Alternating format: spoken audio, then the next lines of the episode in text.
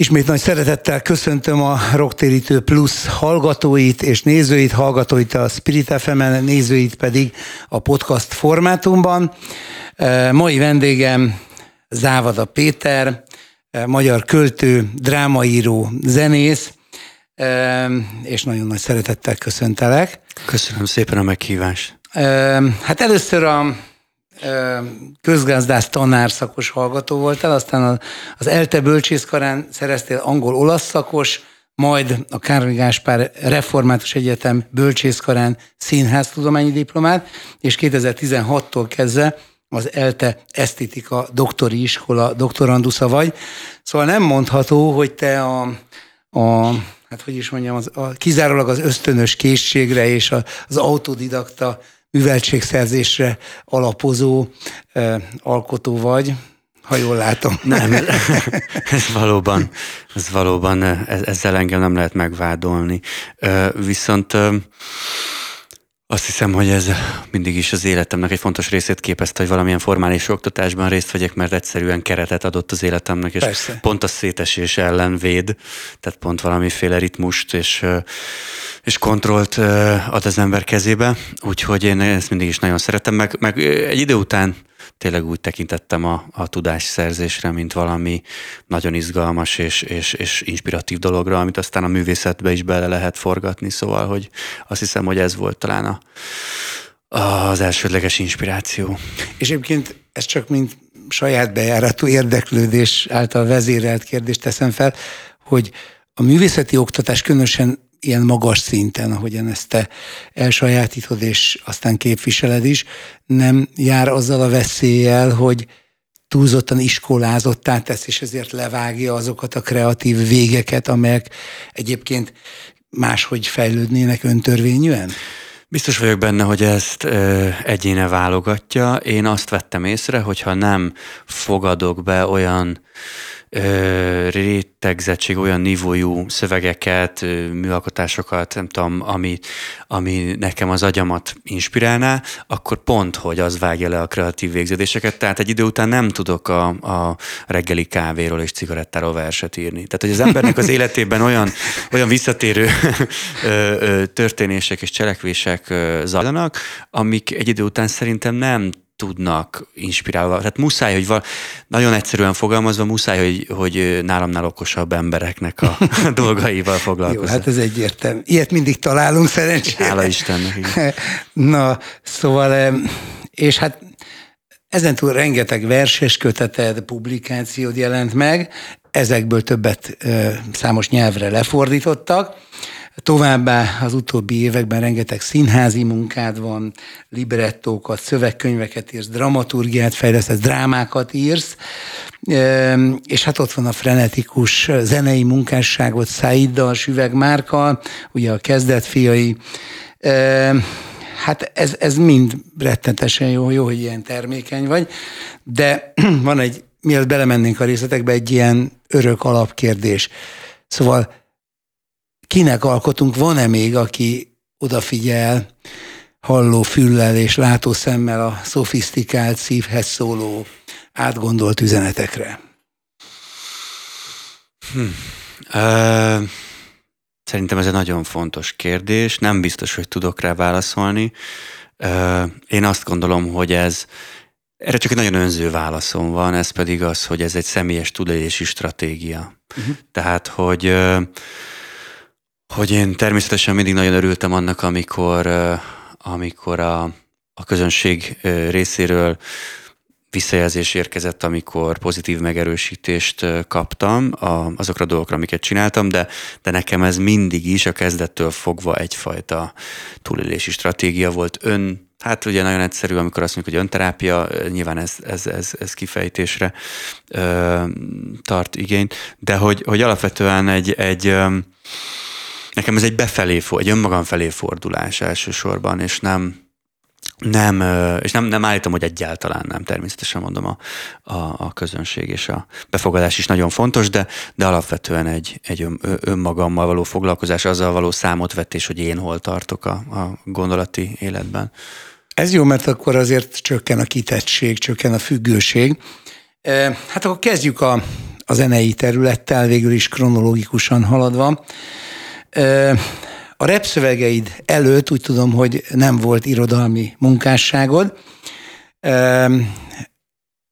Vittél-e valamit tovább, vagy, és ha igen, mit a repből, a hip-hopból ellépve a hagyományos versek, majd a drámaírás világába? Igen, amikor én elkezdtem versekkel foglalkozni, akkor már javában ugye benne álltam ebben a, ebben a rap, hip-hop, aztán később a slam poetry hagyományban, és, és azt hiszem, hogy a, hogy a slamben is, és a korai verseimben is tudtam ö, kamatoztatni azt, amit a, a rap szövegekben megtanultam.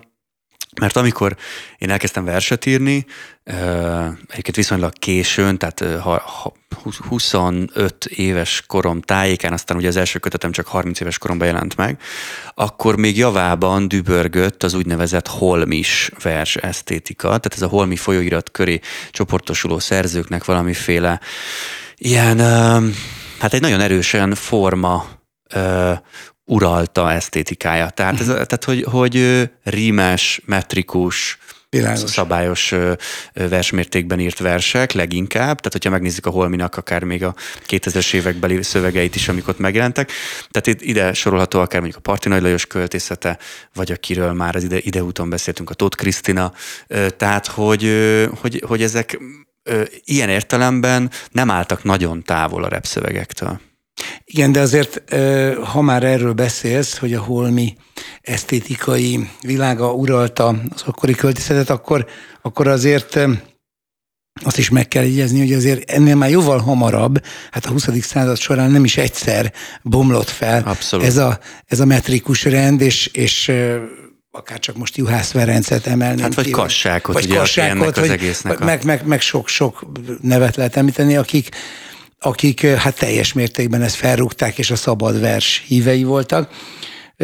Szóval visszatérve az alapkérdésre, te akkor a, a, a versírói és drámaírói munkásságodban mennyit vittél magad? Az első kötetembe viszonylag sokat, ott még el is hangzott ez a kritikus észrevétel, hogy ezek még nem lehet tudni, hogy most akkor versek vagy szlemszövegek. Aztán a második kötetemnél elfordultam, vagy irányt váltottam, és a szabad vers felé, a rímtelen szabad vers felé ö, vettem az irányt. A drámaírói ö, munkában ott nagyon aktívan a mai napig használt veszem ennek, akár a, a, a drámafordításoknál, akár az átírásoknál. Uh-huh. Ugye nagyon sokszor kérik azt rendezők, hogy valamilyen mai aktuális, sokszor mondjuk komikus, rímás szöveget írjunk, és akkor, és akkor én ezt nagyon jól tudom használni. Vagy a, vagy a libretto fordításoknál, és akkor itt a, akár az operett librettókat is meg. Erre majd rátérünk, ez egy külön kérdés lesz. Hát igen, mert a, a a dalnokságnak, a ritmikus beszédnek és történetmesélésnek a hagyománya egyidős az emberiséggel. És itt a következő kérdésem pont az lenne, hogy én a saját műfajomat, tehát egyfajta ilyen mm, önméricskélés is ez most részemről, saját műfajomat évek óta szózenének hívom azért, hogy megkülönböztessem mind a reptől, mind a slam poetry-től, meg akár a hagyományos dalszövegtől is, és a verstől. De mennyire lehet kortársabb, jelenidejűbb, egy mondjuk irodalmi igényű de popularitásra törekvő alkotás, tehát egy igény, mondjuk a kezdetfiai, vagy most a Schwarz Ádám Betonhofi, meg még azért többen, Gege, ugye 63-63 éven publikál, akik, akiknek a munkássága kifejezetten irodalmi mércét üt meg, mégis azáltal, hogy alá kerül egy jól megcsinált groove, és, és van egy könnyű zenei foglalat, hát hogyha ahhoz mérném, hogy hány emberhez jutna el egy verses kötet formájában, akkor a százszorosa, vagy még többszöröse. Tehát mennyire lehet egy, egy ilyen jelen idejű jübb médium um, autentikusabb, vagy, vagy, vagy, vagy hasznosabb, hogyha ilyen csúnya szót használok, eh, ahhoz, hogy mondjuk az irodalmat eljuttassuk az emberekhez. Én azt gondolom, hogy ez egy hogy ez egy kiváló médiuma annak, hogy eljutassuk az irodalmat az emberekhez. Nem véletlenül űztem én is ezt éveken keresztül, tehát akár a tehát ez, sőt, hát a mai napig ö, szoktam zenére verset olvasni, mert egyszerűen azt érzem, hogy egy olyan atmoszférát teremt, amiben könnyebb befogadni a, a, akár az írott verset is, tehát a, a, a könyvben publikálásra szánt verset is, úgyhogy én ezt nagyon fontosnak tartom. És minden olyan szöveg, műfajt, ami eleve zenére készült, tehát akár a rap szöveget, akár a dalszöveget, én abszolút irodalomnak gondolok, és azt gondolom, ezzel többen vannak így, hogy az irodalom az nem az írásbeliséggel kezdődik, hanem a szóbeliséggel. Tehát, hm. hogy, hogy egyszerűen ez, ez, ez egy nagyon fontos dolog. Úgy, és, és ezért nem háborodtam föl, amikor a, amikor a Bob Dylan kapott egy irodalmi Nobelt, hogy nagyon sokan fölháborodtak rajta, hogy hát ezek dalszövegek, hát a dalszöveg is irodalom. Az, hogy mi a vers, ugye az már egy bonyolultabb kérdés, azt meghatározni, Aha. lehet, hogy nem is kell, de az biztos, hogy, hogy nem is kell, hogy mondjam, tehát ez nem egy a zene és ezek a fajta dalszövegek, ezek, ez nem egy közvetítő közeg az emberek és az, és az igazi irodalom között, hanem ez maga az irodalom. Tehát, hogy nincs mit ezen méricskélni, nem? Szerintem ez a része.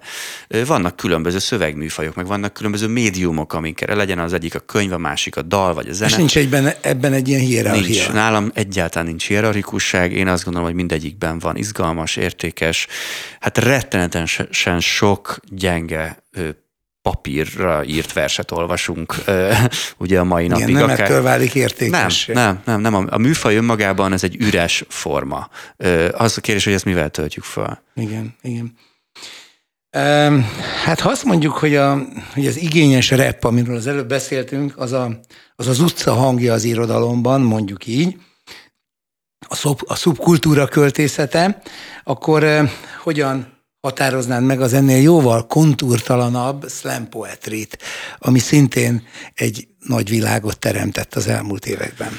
Igen, ez nagyon jó a kérdés. A, én azt szoktam mondani a repre, hogy a városba költözött népköltészet. Igen. igen. De a, a slam poetry, hát ilyen értelemben a slam poetry azért ez egy fölülről irányítottabb dolog, tehát én azt vettem észre. Aha. Már maga ez a 80-as években indult, tehát a, a Mark Smith által ugye Amerikában igen, induló dolog, azért az egy mégiscsak irodalmárok, hogy mondjam, irodalommal foglalkozó emberek által létrehozott platform, ahol persze aztán a, a munkásköltők a perifériára szorult a, a, a, a hogy is mondjam, a különböző kisebbségeknek a hangjai mind megszólalhatnak, az LMBTQ közösségen át a, nem tudom, a feminista hangokig.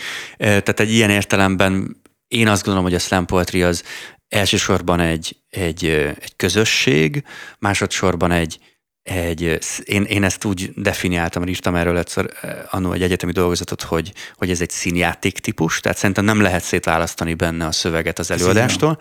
Harmadrészt pedig egy, egy, egy szövegműfaj is, mert azért mégiscsak ugye ezek a szövegek akár papíron is elolvashatóak, aminek vannak jellemzői, és ezt lehet irodalmilag, vagy nem tudom, verselemzésnek alávetni, de azt gondolom, hogy a közösségisége, és ezáltal a politikussága az az egyik legfontosabb uh-huh. része. Tehát talán nem annyira mondom most itt a konkrét mozgalomról beszélek, ami, ami itt a, a Magyarországon is az utóbbi évtizedekben föllendült, tehát ez egy ez itthon is egyébként a műcsarnokból indul, és a, uh-huh. És a tilos rádió és a műcsarnok uh-huh. közreműködésével, tehát, tehát mégiscsak egy fölülről elkezdett, fölülről irányított dolog. Ez is nagyon furcsa volt, mert az első műcsarnokos slam poetry eseményen ott, ott ugye nem voltak még slammerek, tehát ez még nem létezett ez a, ez a műfaj, és ott kortárs költők és rapperek találkoztak. És valahogy ebből jött létre valamiféle ilyen, ilyen hát nem is tudom, valami furcsa, furcsa elegy. Úgyhogy, úgyhogy ezt, ezt gondolom, hogy, hogy mindig is volt performatív költészet, de, de én azt gondolom, hogy ez valahogy, valahogy most egy ilyen, egy ilyen új köntöst kapott. Akkor ez egy kicsit olyan, mint a marxizmus, hogy a belvárosi kávéházban megmondjuk, hogy mit gondol a munkásosztály. Van benne egy kicsit ilyen, igen, azt gondolom.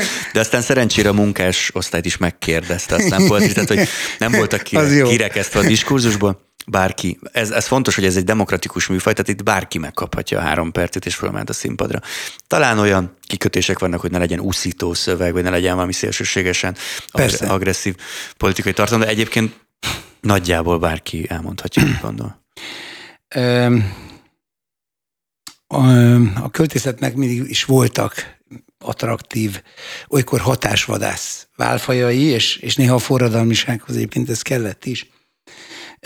De ez, ugye, amikről most beszélünk, ezek a műfajok, ezek jellemzően ilyenek.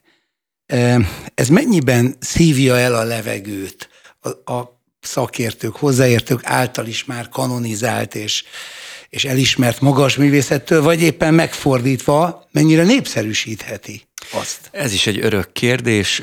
Van egy olyan fogalom, amiről mostanában sokat esik szó, ez úgynevezett figyelemökonómia, tehát hm. milyen hogy mondjam, hogy lehet gazdaságilag leírni azt, hogy, a, hogy bizonyos kulturális javakra, vagy mit tudom én, termékekre mennyi figyelem irányul, főleg a, a mediatizált és digitalizálódó világban, és a, a, a folyamatos cyber fogyasztásnak a, a, a világában, és hát ez, ez komoly aggályokra ad okot, hogy igenis annyira nagy a, zaj, az információs zaj, hogy iszonyatosan nehéz kiszűrni azt, hogy, hogy az ember egyszerűen mire marad időnk, mire tudunk odafigyelni. Az, ami hogy mondjam, több platformon egyszerre érkezik, ami, ami multimediális, ahol van kép, ahol van hang, ahol van. Tehát ez nyilvánvalóan vonzóbb lesz a, a, a, befogadó számára, vagy hát könnyebben eljut hozzá. Én azt gondolom, hogy nagyon leszűkült a, a, a figyelmünk is, nagyon nehezen tudunk hosszabb szövegeket olvasni, tehát főleg ugye a, az interneten, ahol az időnknek egy nagyon nagy részét töltjük, ezért is volt valamiféleképpen fellendülőben a vers az utóbbi évtizedben talán így a Facebookon. A próza irodalma szemben. Hát igen, mert hogy egyszerűen a vers belefér az ember telefonjának a képernyőjébe, vagy tudom, el lehet olvasni a buszon, stb. Egy, egy regényt, vagy egy tanulmányt, hogy arról ne is hát beszéljünk, még, ugye még nehezebb. Úgyhogy, úgyhogy ilyen értelemben ezek a, ezek a színesebb, szagosabb tartalmak elszí, elszívják valamennyire a levegőt a, a nehezebben befogadható, vagy, vagy több koncentrációt igénylő tartalmak elől, ezt szerintem be kell ismernünk, ezt ki kell mondani. Természetesen népszerűsíti is. Mondok egy, egy példát erre, ez nagyon-nagyon érdekes. Számomra egészen sokkoló volt, hogy én nemrég csatlakoztam csak az Instagramhoz, vagy, és és ott ö, láttam egy oldalt, ami most nem fogom direkt megnevezni, ahol, ö, ahol irodalmat népszerűsítenek. Ö, viszont ö, látható, hogy 3, 4, 5, 6, 7 sornál több szöveget soha nem osztanak meg az Instagramon. És azon gondolkodtam, hogy úristen, hát hogy lehet úgy az irodalmat népszerűsíteni, hogy az ember, a, saját fogyasztóink, vagy a saját követőink nem hajlandóak elolvasni többet négy-öt mondatnál, akkor, akkor miért nekik próbáljuk eladni a verset, vagy a, vagy a regényt? És azt mondta nekem, mert beszélgettem ennek a, a platformnak a létrehozójával, azt mondta, hogy ez félreértés, mert ez a platformnak a sajátossága. Tehát, hogy az Instagramon nem olvasnak az emberek annyit, utána... de utána eljuttatja hozzájuk jó esetben magát a művet, a, a verses kötetet vagy a regényt, és azt már elolvassák. Erről persze nincsenek pontos visszajelzések vagy kutatások, de hogy minden esetre számomra ez nagyon ijesztő volt első ránézésre, hogy úristen, akkor, akkor hogyha nem tudunk már elolvasni tíz során többet, akkor mit akarunk a versektől? Hát most el kell, hogy menjünk egy kicsit zenélni, de még ennek a szakasznak a lezárásaképpen azt mondanám, hogy ennek a problematikának az egyik markáns megjelenése volt az, amikor e, néhány éve e, Anna Frankról e, csináltak egy olyan filmet, ami direkt az Insta formátumot követte, és pont ez volt a dilemma, hogy, hogy megszentségtelenítjük-e ezt a már, már szakrális dolgot azzal, hogy úgymond lebutítjuk az Insta szintjére, vagy pedig éppen átörökítjük azoknak, akik máshogy nem hallanák meg. Akkor most, hát ha már te vagy itt, akkor folytassuk egy a kezdet fiai dallal, és akkor utána folytatjuk a beszélgetést Závada Péterrel. Folytatjuk a Rocktérítő plusz Závada Péter íróval, költővel, drámaíróval és az előbb arról beszéltünk, hogy milyen dilemmái vannak annak, hogy megpróbáljuk az irodalmat népszerűsíteni, De hát egyáltalán már az is egy kicsit skandalisztikus, de hát most ne, ne, ne legyünk álszentek, minden nap szembenézünk ezzel, én legalábbis minden nap szembenézek, hogy, hogy hát ha meg nem népszerűsítjük, akkor meg a fióknak dolgozunk. Tehát az az egész, amiben mi mozgunk, egy, egy immateriális, e, tulajdonképpen semmire se hasznosítható, funkcionalitáson kívüli, ahogy én szoktam a saját művészet definíciómat megfogalmazni, egy fölösleges szükségesség. Viszont hát azért ez mégiscsak az embereknek szól. Tehát ha, ha nem jut el senkihez, csak nekem, akkor jó, betölti ezt a művészetterápiás funkciót, amit említettél, de azért, azért ez frusztrációval jár. Na, mindenkinek. Igen, én... A... Szóval hogy lehet ez? Hát ugye még József Attila is, bocsánat, megfogalmazta, csak ide kívánkozik nagyon, hogy, hogy ki szenet árul, ki szerelmet, ki pedig ilyen költeményt. Tehát ez nem, nem a mi korunkkal kezdődött. Abszolút. Szóval abban a szerencsés helyzetben vagyok, hogy viszonylag fiatal korom óta komolyabb figyelem övezi a különböző tevékenységeimet. Így én nem vagyok hivatott azt hiszem ezt eldönteni, vagy, vagy hogy mondjam, erre, erre őszintén válaszolni, hogy milyen az, amikor az embert ö, nem veszik számításba, amikor az embernek nem követik a dolgait. Nekem inkább az ellenkezője volt nehéz, és uh-huh. frusztráló, hogy viszonylag hamar elég sokan elkezdték követni, amiket uh-huh. csináltunk, és tudom, hogy ez ilyen nyavajgásnak tűnhet, de nem az, mert, mert ebben is van valami ijesztő. Tehát amikor az embernek kicsúszik a kontroll a kezéből, és uh-huh. akár csak az imént említett Ádira gondolva, akinek szintén a Betonhofinak, aki szintén meg kell most ezzel küzdenie, Persze, hogy, tudom, ő egy, tudom. hogy ő nagyon hamar lett nagyon híres, és, Egyébként csak... ő is dolgozott úgy névtelenségbe 10-15 évet, de aztán hirtelen jött. Ez igen, igen, igen. Tehát azért ez, ez, ezzel meg kell küzdeni, de az ellenkezője is iszonyatosan nehéz, sőt azt gondolom, hogy talán még nehezebb, hogyha az embert próbálkozik, és, és valahogy mégsem. És úgy, hogy közben tudja az értékeit. Így van, így van. Tehát ez, ez, én ezzel maximálisan... Ha már József Attilát idéztük, akkor nála aztán ez... Persze, én ezzel maximálisan empatikus vagyok, és, és teljesen értem, és átérzem ennek a, ennek a nehézségét.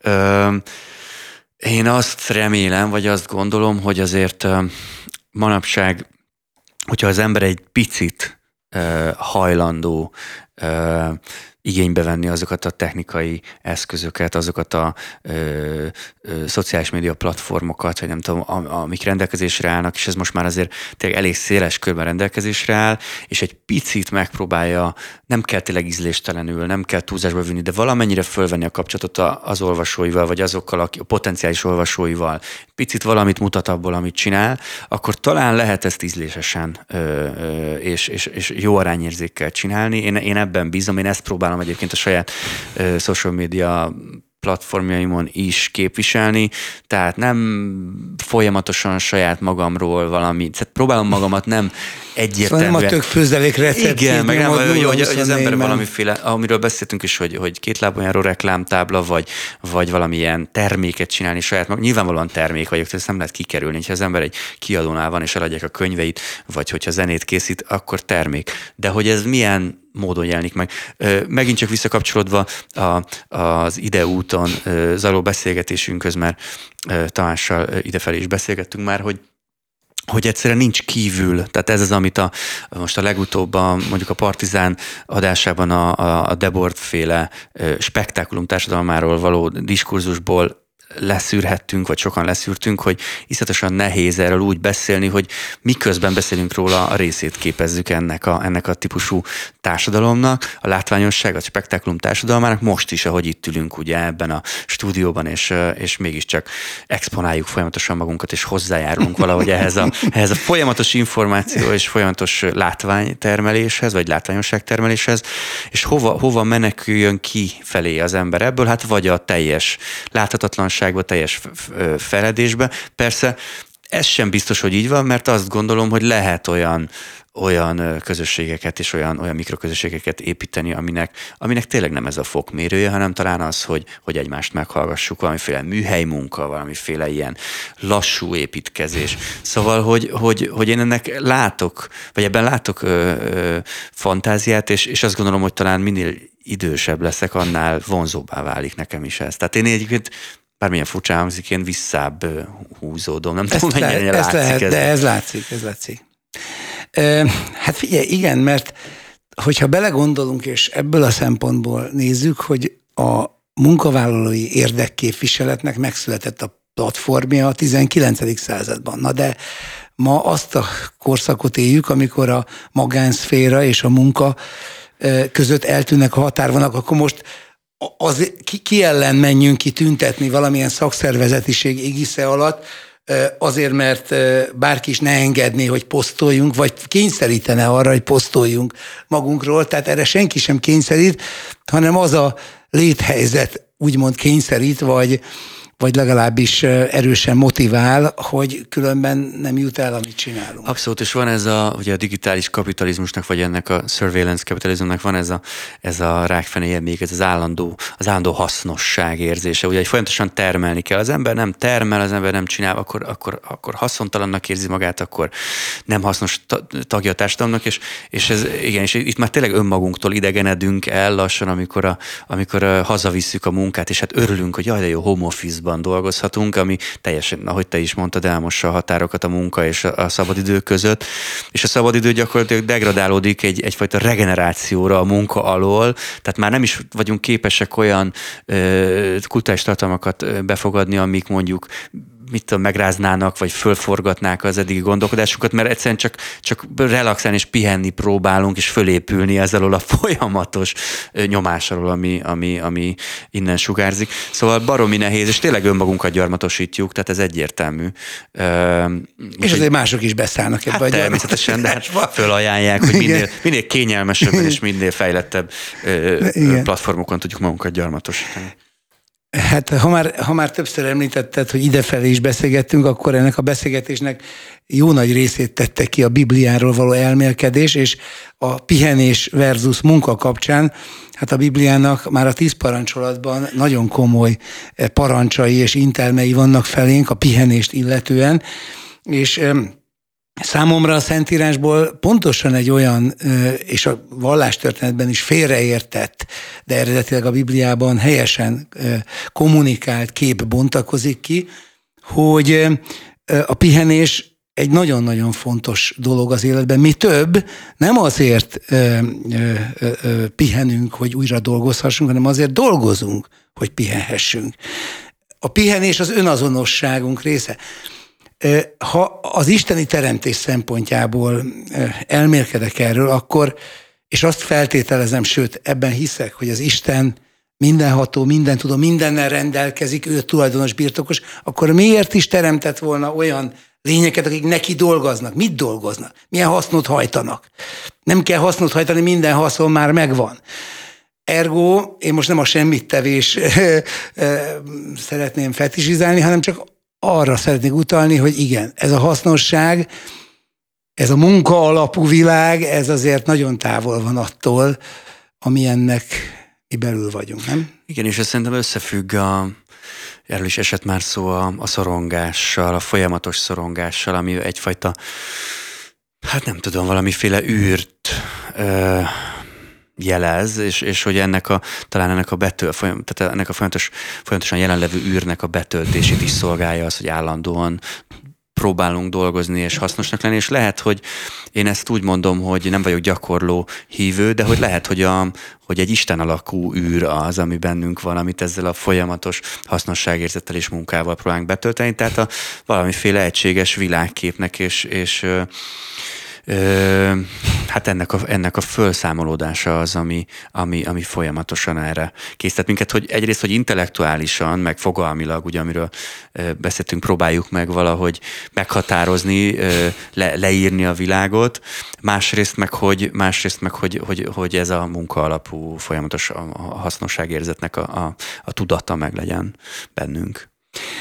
Van egy keresztény popénekes, Pintér Béla, aki nem azonos a színház rendező Pintér Bélával, ő ezt konkrétan egy szövegébe be, belefogalmazta, ezt az Isten alakú űrt. Uh-huh.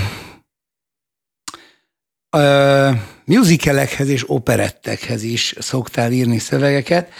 Uh, ezen leginkább akkor döbbentem meg, amikor a Csárdás királynővel egy univerzumban találtam a nevedet, ami nagyon vicces volt számomra, de egyébként én is szimpatizálok, meg, meg, meg szeretem ezt a széleskörű megközelítést. Szóval, de ugyanakkor azért tagadhatatlan, hogy legalábbis az én percepciómban, most nem akarom ezt általánosítani, a musicaleknek és még inkább az operetteknek van egy ilyen művi világa. Tehát, hogy megyünk, történik valami, és akkor ezt csak dalra fakadunk, ráadásul nagyon sokszor ilyen, ilyen műviesen, teátrálisan. Szóval te ezt hogy éled meg? Uh művies? Ez nagyon érdekes kérdés, hogy... Hogy, hogy, hogy mi számít annak hogy, Mi számít annak, hogy egy mostani Netflix sorozat, ahol minden be van világítva, és a legújabb ruhákban ülnek egy 70-es években ö, zajló, nem tudom, Világos, ö, po- politikai sorozatban, és szóval, hogy minden művies, tehát minden reprezentáció. Mert tényleg csak az a kérdés, hogy, hogy akkor ez milyen stílusban, milyen nívóval zajlik. Én tényleg azt gondolom, hogy minden műfajban van nívós, és az imént említett operetnek is, hát, tehát hogy mondjuk a Kálmán Imre, az számomra egy, egy olyan szerző, aki ebben a műfajban abszolút a a, világszínvonal. a világszínvonalat és a topot Igen. képviseli, és bármennyire is furcsán hangzik, még egy közepesen megírt operetnek a prózai része, amikor ők ott így, és ugye sok benne az ilyen vicces, nem tudom, sorharc, amikor így dobálják ugye a poénokat egymásra, még sokszor azok is nívósabbak és jobban megírt szövegek, mint a mai tévésorozatoknak a 90 százaléka. Tehát ezt halálosan komolyan mondom, amikor az ember ezeket elolvassa. Tehát annyira komolyan vették a szakmát akkoriban, hogy egy ilyen szórakoztató, populáris dolog is tehát a mai, a mai mércéhez képest azt gondolom, hogy, hogy abszolút izgalmas és vállalható.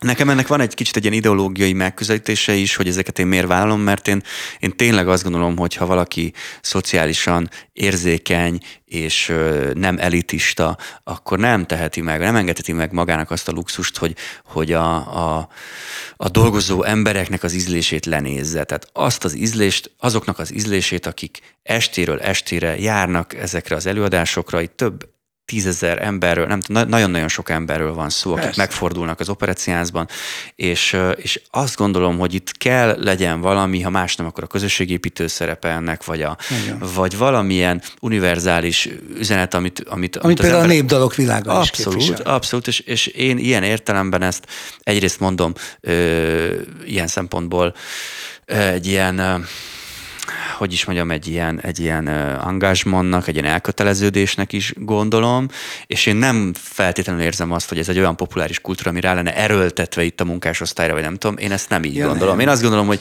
hogy ezt nagyon sokan élvezik, és szerintem ezzel nincsen feltétlenül probléma, nem szabad ezt lenézni, nem kell ehhez leereszkedni, másfelől pedig számomra ez egy nagy kihívás volt, hogy, hogy olyan műfajokban, amik tá- tőlem is távol állnak, tehát nyilván otthon nem ezt hallgatom, de hogy mi, mit lehet, mit lehet ebből tanulni tanulni. És többek között ezt, hogy ebben is van érték. Nagyon-nagyon örülök, hogy ezt mondod. Én magam is ö, időnként kapok felkérést popdalok hoz való dalszövegírásra, és, és pont azt a kihívást élvezem benne, hogy egy általam, az általam használt szókészletnél jóval szűkebb spektrumban csinálják valami igényeset, és ez nagyon jó. De ha már a filmeket szóba hoztad, akkor most nagyon ide kívánkozik az, hogy te is részt vettél azért tanácsadóként, és a repszövegek részben, vagy teljességében már ezt nem tudom, szerzőjeként a mostani talán leg, legütősebb, legerősebb magyar mozifilm, a Larry készítésében. Hát én is írtam róla egy kis recenziót, mert nagyon-nagyon szíven ütött, és mondhatni gyomorszájon vágott engem ez a film az ebben való részvételedről, meg a összbenyomásról mondjál valamit.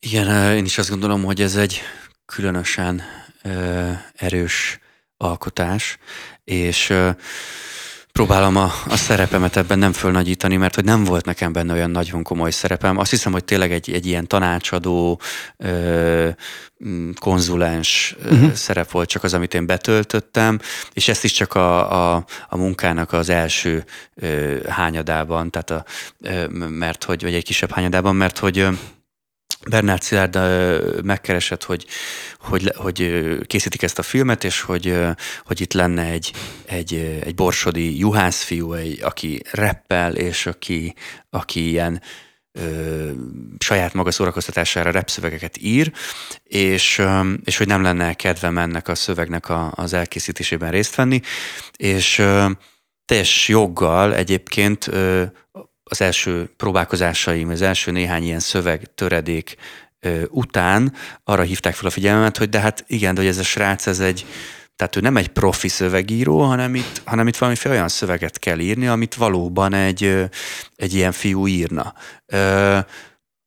Mondom, teljes joggal, tehát, hogy itt ilyen szempontból sem az én tudásomra volt azt hiszem szükség, hanem arra inkább, hogy, hogy valahogy belőjük ezt a lágét, ezt a regisztert, ahogy, ahogy ez meg tud szólalni, és nagyon sok ilyen reppet hallgattunk egyébként, tehát olyan borsodi fiúkat ö, és lányokat, akik akik, hogy mondjam, még nem nincsenek befutva, tényleg a, az utcának a, a valós oldalát tudják megmutatni, tényleg a, a, a saját hétköznapi mély szegénységben átért problémáikkal foglalkoznak, tehát hogy, hogy és aztán ugye megkerülhetetlen, hogy, hogy Vilmányi Bennett alakításáról, meg hát eleve róla, mint színészről, és mint most már azt kell, hogy mondjam, hogy mint aktivistáról is szót ejtsünk, tehát hogy olyan kérdésekben emelik föl sokszor a hangját, ami szerintem nagyon fontos, és itt Bennettet, tehát hogy az övé a, azt hiszem a, a, a öt, öt, öt illeti az elismerés ezeknek a szövegeknek hát a megírásai. Mert igazából, igazából nem kellett neki. Tehát, hogy írtam valami szöveget, aztán ő abból valamennyit fölhasznált, a nagy részét kidobta, ő alkotta meg ezt a karaktert, és ő alkotta meg a szövegeket is. Tehát végül ez a, a emblematikus négy sor, amit ugye nagyon sokszor elismétel, ez az ő találmánya. Tehát, hmm. hogy én nekem nem volt ebbe bele, és szerintem pont ettől autentikus. Hát de akkor pont azt a munkát végezted el, amit kellett. Így van, tehát háttérbe kellett vonulni. Ez volt az én munkám. E, és amit Bennett a szemével mond el, az még több. Tehát az valami rettenetes. Az, az egyszerűen, tehát én konkrétan rosszul lettem. A végén már azt vártam, hogy legyen vége a filmnek, mert annyira folytogatott így akarunk kedvet csinálni azoknak a vágyfülű nézőknek és hallgatóknak, akik, akik szeretik a realitást. Vagy a realitásnak ezt a, hát hogy is mondjam, fájó és mocskos, de le nem tagadható oldalát. És ne feledkezzünk meg azért Túróci Szabiról sem, aki, aki hát zseniálisan hozza a, rendőr főnök, kisiklott sorsú alkoholista, aztán útkereső apát és nem utolsó sorban a vallással való sajátos viszonyt is nagyon fájdal, számomra nagyon fájdalmasan mutatja be, de, de érdemes elgondolkodni ennek a tanulságain. Ebben a második adásrészben még egy kérdést szeretnék feltenni, az pedig, hát ez is egy dráma, a Larry, és a dráma, és drámaíró is vagy, és a dráma az talán az egész irodalom egyik csúcspontja, vagy a csúcspontja. Mind a színházi, mind a filmes változata ez egyik év, ezredek óta, a másik évtizedek óta velünk él, és ragaszkodunk hozzá, mert valamit nagyon-nagyon pontosan tükröz vissza. De miért vágyunk arra, hogy ilyen mélyütéseket kapjunk, amikor már úgyis a primer tapasztalatunk, a profán hétköznapok adnak egy-két jó erős sallert, akkor miért akarjuk még a szabadidőnkben is ezt viszont látni, egy esztétikai keretbe foglalva? Hát erre azt hiszem, hogy Arisztotelész mondja a leg legpontosabb választ. Ugye ő a katarzissal ö, érvel, és azt mondja, hogy a katarzisnak van egy megtisztító hatása. Ö, ráadásul ez tényleg az, or, az akkori orvosi ö, szaknyelvből veszi át, tehát valamiféle megtisztulásról van itt szó. Azokat az érzelmeket ö, és indulatokat, amelyeket ö, látjuk, hogy hogy a színészek színre visznek, azokat nekünk személyesen nem kell átélnünk, viszont, viszont mégiscsak ugye kelt bennünk egyfajta rémületet és együttérzést, és ez a fajta rémület és aztán az együttérzés az ö, valamiféle megtisztuláshoz vezet ezektől, a, ezektől az érzelmektől, tehát könnyítünk magunkon, ő ezt mondja. Ö, szerintem ebben, ebben sok igazság van. Ö, azt gondolom, hogy És akkor megint valahogy az orvosi ö, szakmához visszatérve, hogy van valamiféle terápiás. Én régebben ezt tagadtam, mert nagyon, nagyon benne voltam a saját fenekembe így szakmailag, és hogy akkor ez, de hogy nem, szóval ennek van egy, egy nagyon komoly terápiás hatása, ö, és pont ezért, amit te mondtál az előbb, az nagyon érdekes volt ez a, hogy, hogy, hogy, hogy fejezted ki, hogy Szükséges haszontalanság? Vagy igen, igen. Fölösleges szükségesség. Fölösleges szükségesség, kicsit ilyen kantiánus. Vagy, igen, ez vagy a... szükségtelen fölöslegesség. Igen, igen. De, hogy, de hát ő, ugye most, tehát hogy, hogy egy, egy cél nélküli célszerűségről beszél Kant így egyébként, van, ugye, amikor, van, a, amikor az esztétikai ítélőerő kapcsán ö, beszél. Igen, mert ő is az esztétikum világának egy, egy, egy transzcendens dolgot kölcsönöz. És hogy, és hogy ez egyszer nem tudunk enélkül létezni, hogy folyamatosan az esztétikai beállítódásban legyünk, ez meg a Hussernek egy fogalma, az esztétikai uh-huh. beállítódás. Különböző beállítódásokról beszélő, és van a természetes beállítódás, amiben a hétköznapok dolgait fogadjuk be, van egy teológiai beállítódás, amivel, amiben valahogy Istenhez kapcsolatos viszonyunkat tételezzük, és aztán van egy ilyen esztétikai beállítódás, ez, ez megint egy zárójelezés, ami kizár minden mást, és én ezt úgy szoktam nevezni, ez a, a Samuel Coleridge-nak a kifejezés, ez a hitetlenség fölfüggesztése, hogy az ember beül egy színházba vagy egy moziba, és arra a kis időre nem azzal foglalkozik, hogy de hát ez csak egy vászon, és nem igazi, és Bennett valójában nem egy borsodi rapper, hanem elhiszi neki, megy a történettel, és ezáltal valamiféle esztetikai élményben van része. És ennek az alapja, és ez miatt szerintem a katarzisnak is az alapja, végsősorban a közösségteremtés. Tehát az, hogy hogy amire azt mondtad, hogy nem nekünk kell átélni, hanem más megcsinálja helyettünk, azért az csak félig igaz, mert ha nem azt mutatná, amit mi is átélünk, akkor nem történne meg ez persze, a Persze, tehát ez nyilván mindenkinek az életében ez felidéz olyan esemény. Ez szóval egy közösségteremtés Igen, is. abszolút. Folytatjuk egy másik a kezdet fiai dallal, és Egyben elbúcsúzunk a rádióhallgatóktól, de feltétlenül tartsatok velünk, tartsanak velünk a podcast formátumban, vagyis a harmadik adás részben, ahol már rátérünk Závada Péter szövegeinek a elemzésére, vagy először is szavalására, aztán átgondolására. Folytatjuk a beszélgetést Závada Péterrel, és ahogy ígértem, most belemegyünk a szövegekbe, amik közül legyen az első egy, egy a kezdet fiai szöveg, már csak azért is, mert azért hát te itt, itt ékelted be magad a, a magyar kultúrába kitörölhetetlenül, és ahogy olvasgattam a szövegeiteket, ez méltán történt így. Szóval azért ezek a szövegek nem csak mondjuk, meg sokan hangoztatják, de tényleg magasra tették a lécet, mert olyan részletgazdag, olyan költői képekkel átszőtt nyelvi leleményektől nyüzsgő szövegvilág ez, amely a szövegsebességgel szinte reciprok arányos, tehát nincs ember, aki azt real-time-ban be tudja fogadni, ezért aztán újra meghallgatja, és ha újra és újra meghallgatja, akkor megint újabb rétegek sejlenek fel. Hát akkor egy részletet elmondanék a számomra egyik legszimpatikusabb szövegből, a Budapest módból, ugye a Depes módra hajazó szójáték.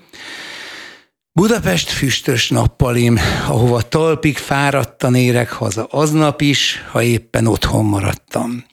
Budapest a dús szád, a Duna a mosolyod, a fürdéskor a dusbád épp az ajkadon csorog. Budapest az önmarcang, a hídvám és a sarc, egy elmeméi néma hang, egy arc nélküli arc. Ha szélesebb lenne, lehetne gyúrópad, rajta tricepszezne egész Európa. Budapest az éjszaka, egy lehordott zsúrnadrág, épp hogy kisé szakadt, épp hogy túl, nagy, túl nagy rád. Tömény szoknya költemény, klasszikus, de kortárs, a konformizmus kosztümén Pest a mélydekoltás. Budapest izzat, sós ing, csak úgy belehányva, Európa shopping papírzacskójába. Pánik és molterego, kis szájszéli komplexus, egy kifosztott Tesco polcán hagyott konzer- konzervhús. Pest, erkélyen disznót vágni, lakótelep, terasz, kiskád, hogy tavasszal a kosztolányin virágzanak a rasszisták. Pest a füst, az alkohol, adatok a vérben, Pest, ahogy fest italozol, akkor is, ha épp nem. Pest, hogy késni megszokol, Pest, hogy nem is méred, Pest egy lusta metronom nyelvén az eltérésed. Hát ez döbbenet jó. Pest egy kimustrált szokol porlasztotta éter. Szemcsés hanghullámokon megszakadó vétel. Gratulálok. Köszönöm szépen. Budapest borsó süket fal, mi befogja fülét, féli megértésüket, Pest rossz hallókészülék. Pest gyors lakóházak, lerakat és outlet, az elme alak sorában egy kiadó ötlet, Pest a lakáskultúra, s hogy real kívánok. Pest a jólét kontúrja, dívák és díványok. Város túl a városon, ahol várom ott van, Pest egy távoli, rokon épp látogatóban. Talán én is Pest vagyok. Pest a pestiségem. Pest, hogy rég Pesten lakok, és nem lettem pesti mégsem. Egy rag, mi rossz helyen csüng, egy képző, miből jellet, Pest, hogy elbeszédülünk folyton egymás mellett.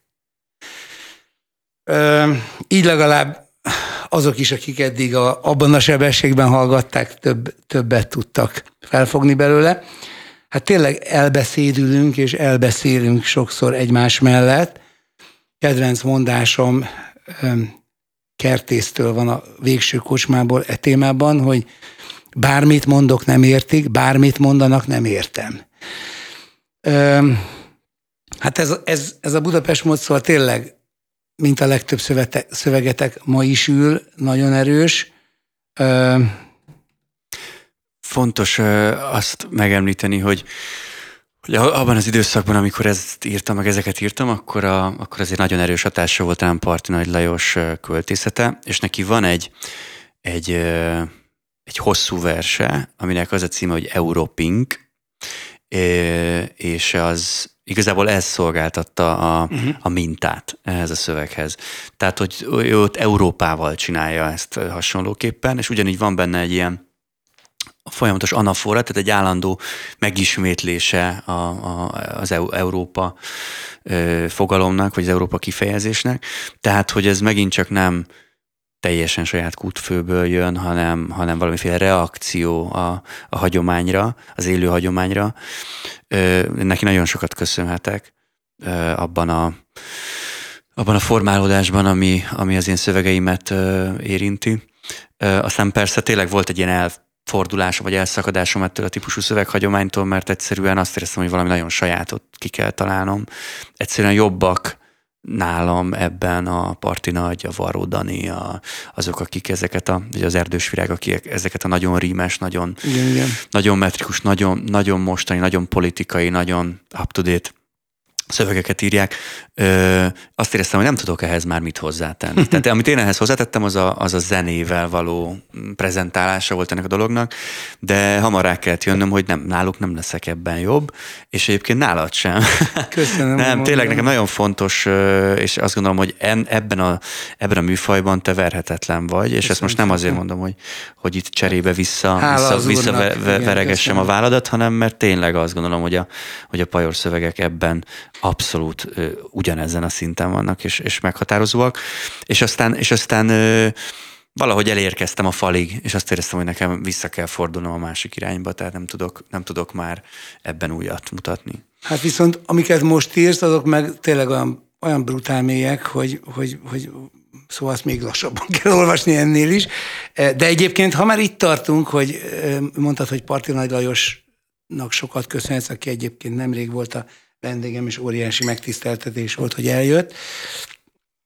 És nagyon tartalmasat beszélgetünk, szóval ez, ez, a, ez a köszönet felé, ez, ez nem csak mint egy nagyszerű és nagyon nagy irodalmár felé szól részedről, hanem, hanem hát ugye itt azért álljunk meg egy pillanatra, mert édesapád Závada Pál szintén egy, egy, egy fogalom, egy irodalmi nagy, nagyság, és ők ketten nagyon jó barátok is, tehát tulajdonképpen te ebben a közegben nőttél fel, és ez, ez a téma mondjuk a beszélgetés elejére követ, szóval kívánkozott volna, de, de ha már itt, itt került szóba, akkor, akkor azért mondjál legalább két mondatot arról, hogy hogyan tudtad átlépni azt a dilemmát, hogy egy nagyíró fia vagy, de mégis önértéken szerettél volna, és lettél is valaki, és hogy nem éltél ennek a rossz ízű előnyeivel, de hogyan éltél azzal a valós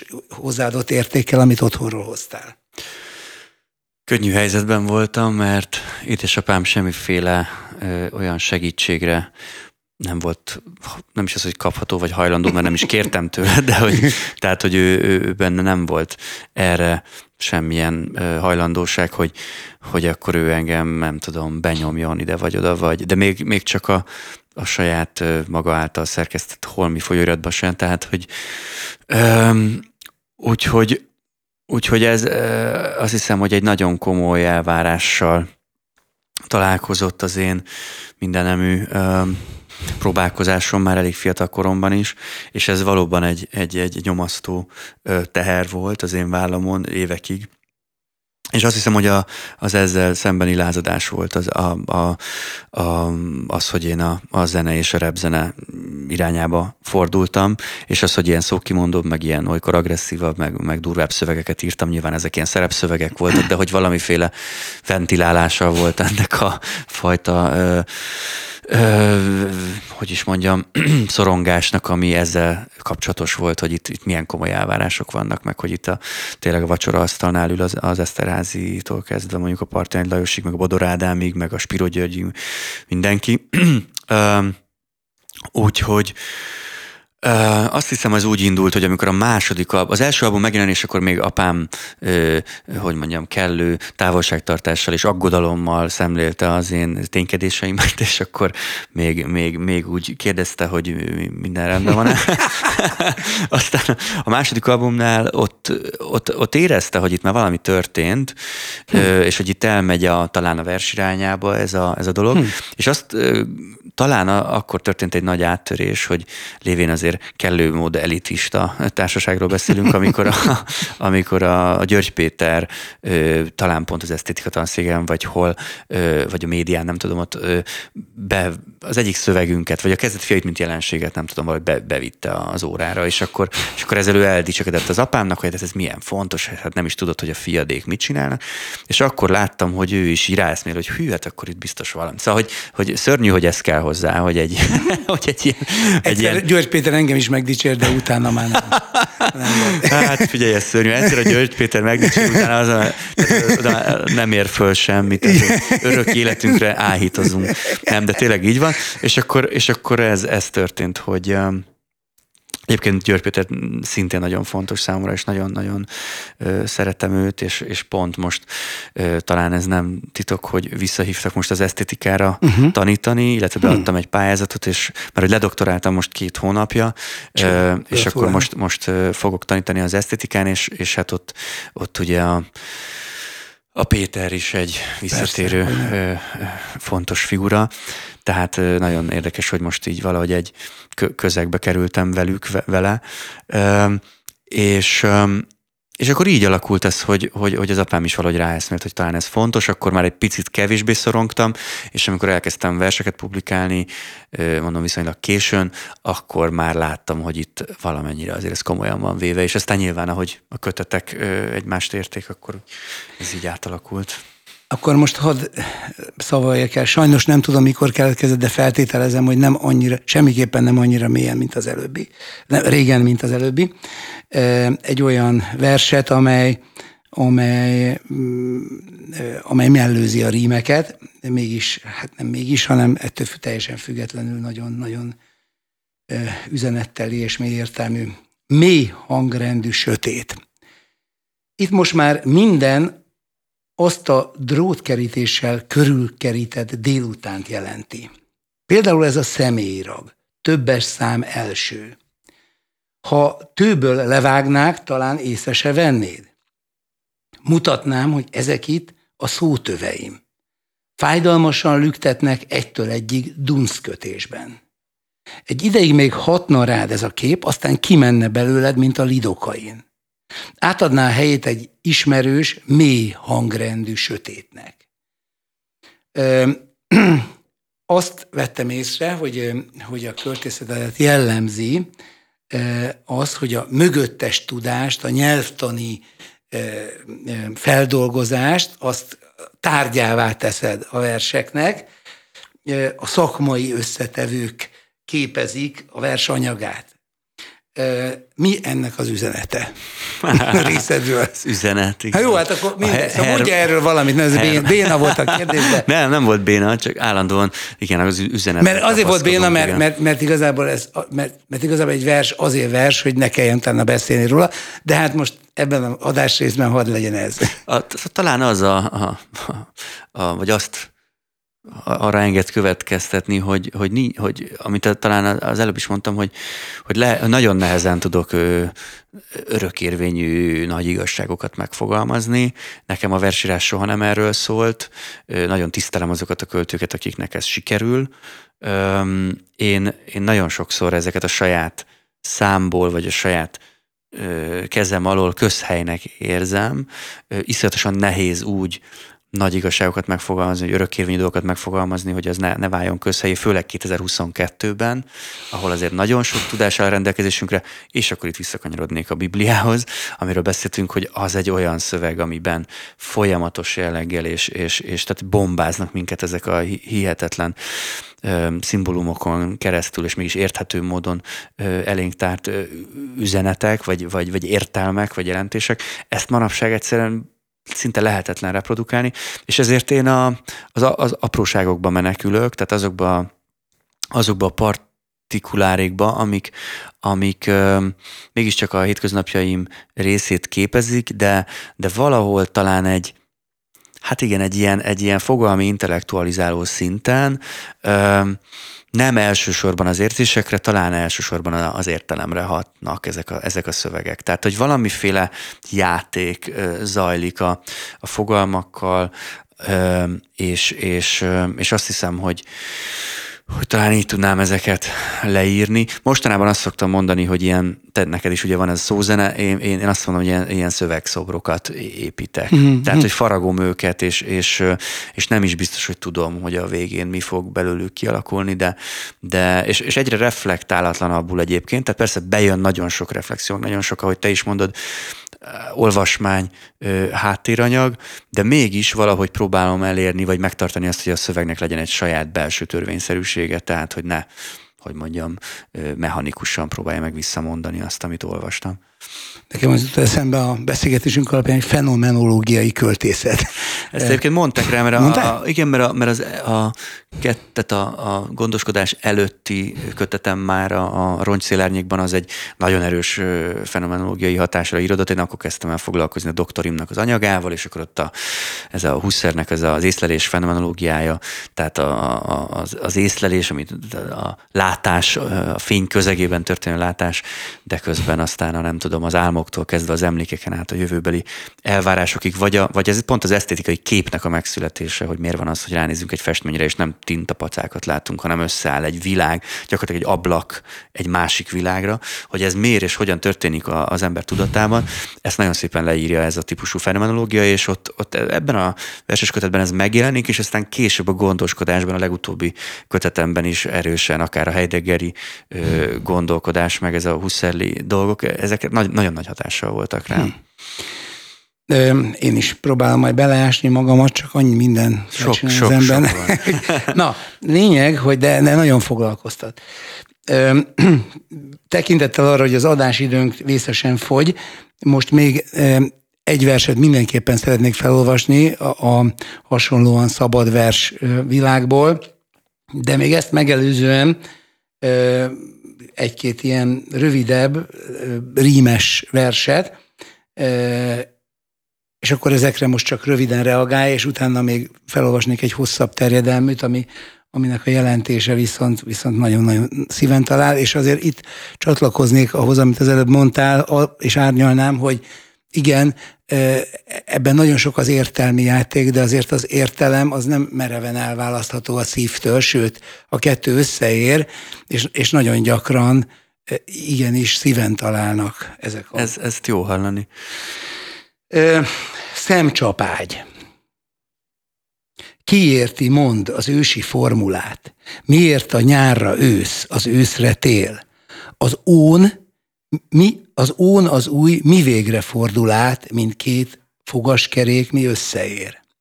Kiérti mond, talán az alkotó, miért a késztetés, a görcs, a vágy, miért rotál tucatnyi vasgolyós, kering az év, elomha gömcsapágy és egy kicsit parti, parti nagy Abszolút, feeling. Ez, az, ez, ez ugyanaz az időszak. Ez Igen. A... Még befejezem. Miért követsz, és miért követlek én önzéseink körhinta tengelyén, csupán a kattogás kering velünk, miért, ha míg a verset gépelem, akár ha két parányi gépelem, egymáson elforog tekintetünk. Abszolút, ez egy, nem akarom, hogy mondjam, bagatelizálni, vagy, vagy, vagy, vagy leszólni ezeket a szövegeket. Ezek korai uh-huh. ö, új gyakorlatok, csuk, ahogy Parti nevezni, csukló gyakorlatok. Tehát itt egyszerűen arról van szó, hogy meg kellett tanulni szonettet írni. Mert, mert valamiért azt gondoltam, hogy nem költő az a költő, aki nem tud szonettet írni, ezt azóta egyébként sokan megcáfolták, meg sokan azt vallják, hogy nem biztos, hogy ez a, a forma érzékenység a, a, alapvetően fontos. Én ezt úgy gondoltam, hogy jó, hogyha van, és pont a Parti Nagy Lajos, pont a Tóth Krisztina, pont a Varró Dániel, pont, tehát hogy ezek a, ezek a nagyon erős formaköltészetek ö, indítottak, indítottak engem arra, hogy, hogy megtanuljak ilyen szonetteket írni, és ez annak az egyik minta példája. Akkor még egy hasonló, és utána az, amit a végére ígértem, indián nyár.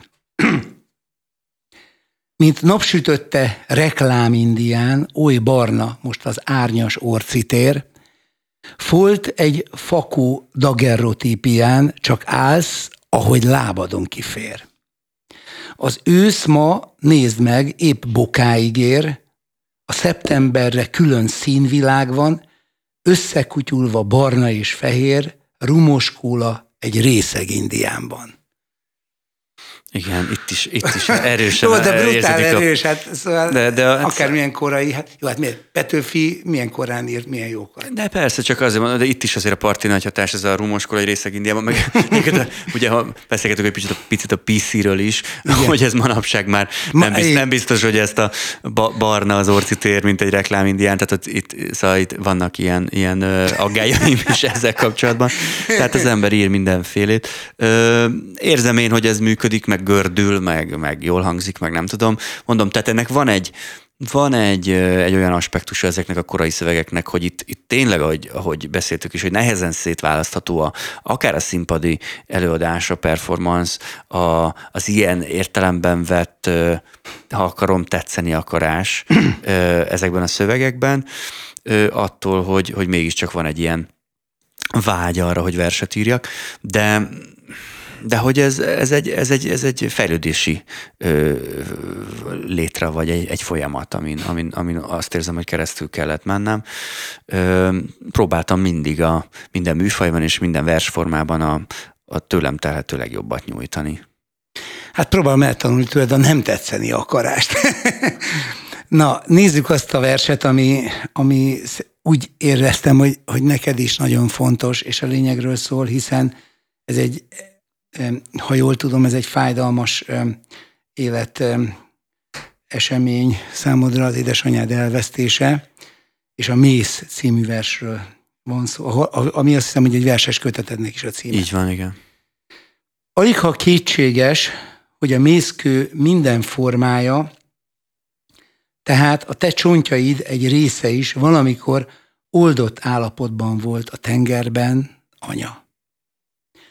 Legalábbis ezt olvastam valami képes, ismeretterjesztő újságban, amikor beültem melléd egy kikapcsolt fodrászbúra alá, a tiéd megnyugtatóan zúgott. Aztán fizikai folyamatok következtében csapódtál ki, élő szervezetek közbenjárásával választottál ki. A széndiokszidban gazdag esővizek bontani kezdték a föld megmerevedési kérgét írták, én pedig ebből arra következtettem, hogy roppant mennyiségű, erősen koncentrált szénsavas oldatként jutottál a tengerbe. A búra zúgása, mintha a tengeré. Helyenként a koncentráció új fokot ért el, hogy a mészkő, mint iszap rakódott le. Jelenleg is találni még igen nagy mélységben is mésziszapot, így a cikk szerzője. Úgy látszik, azóta is egyre képződsz. A mészkő kitűnő építőanyag. A tömött mészkőből égetik a meszet. Miután meghaltál, apa beidőzített egy tisztasági festést. A mészégetés alapanyaga a mészkő kalciumkarbonát. Apró kalcit kristályokból állsz anya.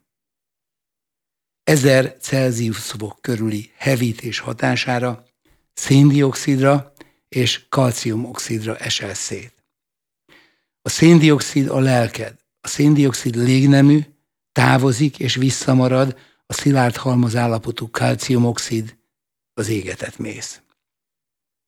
Az égetés során egy kilogramm kőből körülbelül fél kilogramm mész lesz. Az égetett mész víz hozzáadásakor oltott mészé alakul. Az így keletkező méztejet használják a malter elkészítéséhez, illetve környezetbarát messzeléshez is. Apával úgy döntöttünk, hogy szép gyöngén megfogjuk az elégett csontjaidat, az elégett véredet, és a mézhabarcs közé keverünk. Noha már abban is te voltál. Aztán, amit estig raktunk, leomlott reggelre.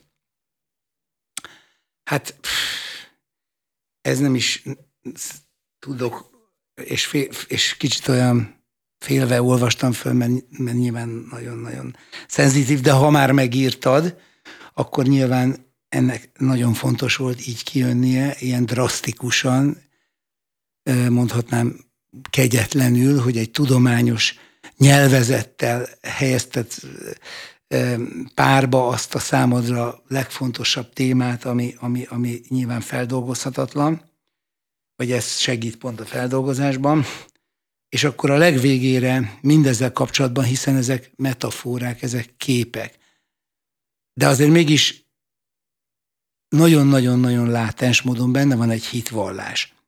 És azt kérdezem ennek kapcsán, ha már úgyis a Bibliáról több szó esett, hogy hogy hiszel-e az örök életben?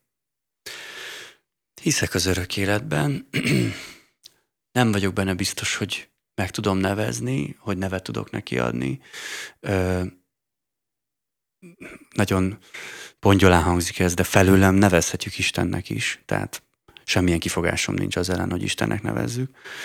Azt hiszem alapvetően az energiában hiszek, az energia megmaradásban hiszek, és abban hiszek, hogy, hogy tényleg semmi nem vészel, hanem átalakul, és, és hogy azok az energiák, azok a kisülések, azok a, azok a csodák végül is, amik minket mozgatnak, azok itt, itt maradnak, azok velünk maradnak, és azok, azok az új életnek a létrejöttében szerepet kapnak. És picit egy talán egy ilyen panteista felfogásom van, azt hiszem, hogy hogy a természetben mindenhol ott van az Isten nem tudom, hogy ez mennyire pontos így, de hogy, hogy egyszerűen azt érzem, hogy nincs szükségem nagyobb csodára, mint, a, mint maga a teremtésnek, a, tehát ami körülöttünk van, annak a megtapasztalása. Talán ezért a fenomenológia, és ezért a minél tüzetesebb leírása annak, amit magam körül látok, mert hogy önmagában akkor a csoda az, hogy, hogy így ilyen komplex módon működünk, és működik nem csak az ember, hanem a, hanem a természet, és hogy, hogy nem, tehát hogy mondjam, nincs szükségem ennél bonyolultabb magyarázatra, és ennél tehát nem kell mögé képzelnem semmi mást ahhoz, hogy ez már önmagában lenyűgöző legyen számomra. Na most nem azért, hogy lenyomjam a torkodon, de nagyon kikívánkozik belőlem, és ha már rocktérítő plusz a műsor címe, akkor hadd mondjam el, hogy ez engem azért nem elégítene ki, és ez inkább csak azért hangzik el, hogy benned a reménységet növeljem, mert amit elmondtál, tehát ez a panteista tézis, ez egy, ez egy személytelen örökké valóság. Na már most itt ketten beszélünk, két személy beszélget, és az élvezetét, a savaborsát, a jelentőségét épp a személyesség adja. Nem a benned lévő Mengyelejev táblázatban leírható részekkel beszélek, amit nagyon rosszul tudok, de, de nem azzal beszélgetek, ennyit tudok rólam, hanem veled. És, és ez a pont te is te örökké valóság engem ezért nem elégít ki, mert engem csak az elégít ki, ha én meg te, meg édesanyád találkozunk majd. Abszolút értem, hogy mit mondasz, és és én attól sem állok távol, hogy beismerjem azt, hogy a, a tudományba és a nem tudom, biológiába vagy a filozófiába való visszahúzódásom az egyfajta menekülés bizonyos konkrét és, és hogy mondjam, és kendőzetlen személyes érzelmek megélése elől. Tehát, hogy ez, ez biztos, hogy benne van ebbe, ezt nem tagadom, és lehet, hogy az Istennel való kapcsolatom is egyfajta ilyen a személyességtől való félelem, vagy, vagy, vagy az attól való tartás miatt olyan, amilyen. Tehát, hogy ez abszolút benne van a pakliban. Ne félj. Reméljük oldódik ez a félelem, de sok, sok minden megfélemli, de őtől szerintem pont nem kell. Nagyon szépen köszönöm, köszönöm hogy itt én voltál. Is. Én élveztem, és reméljük, hogy a nézők és hallgatók is folytatjuk Rocktérítő Plusz beszélgetés folyamot.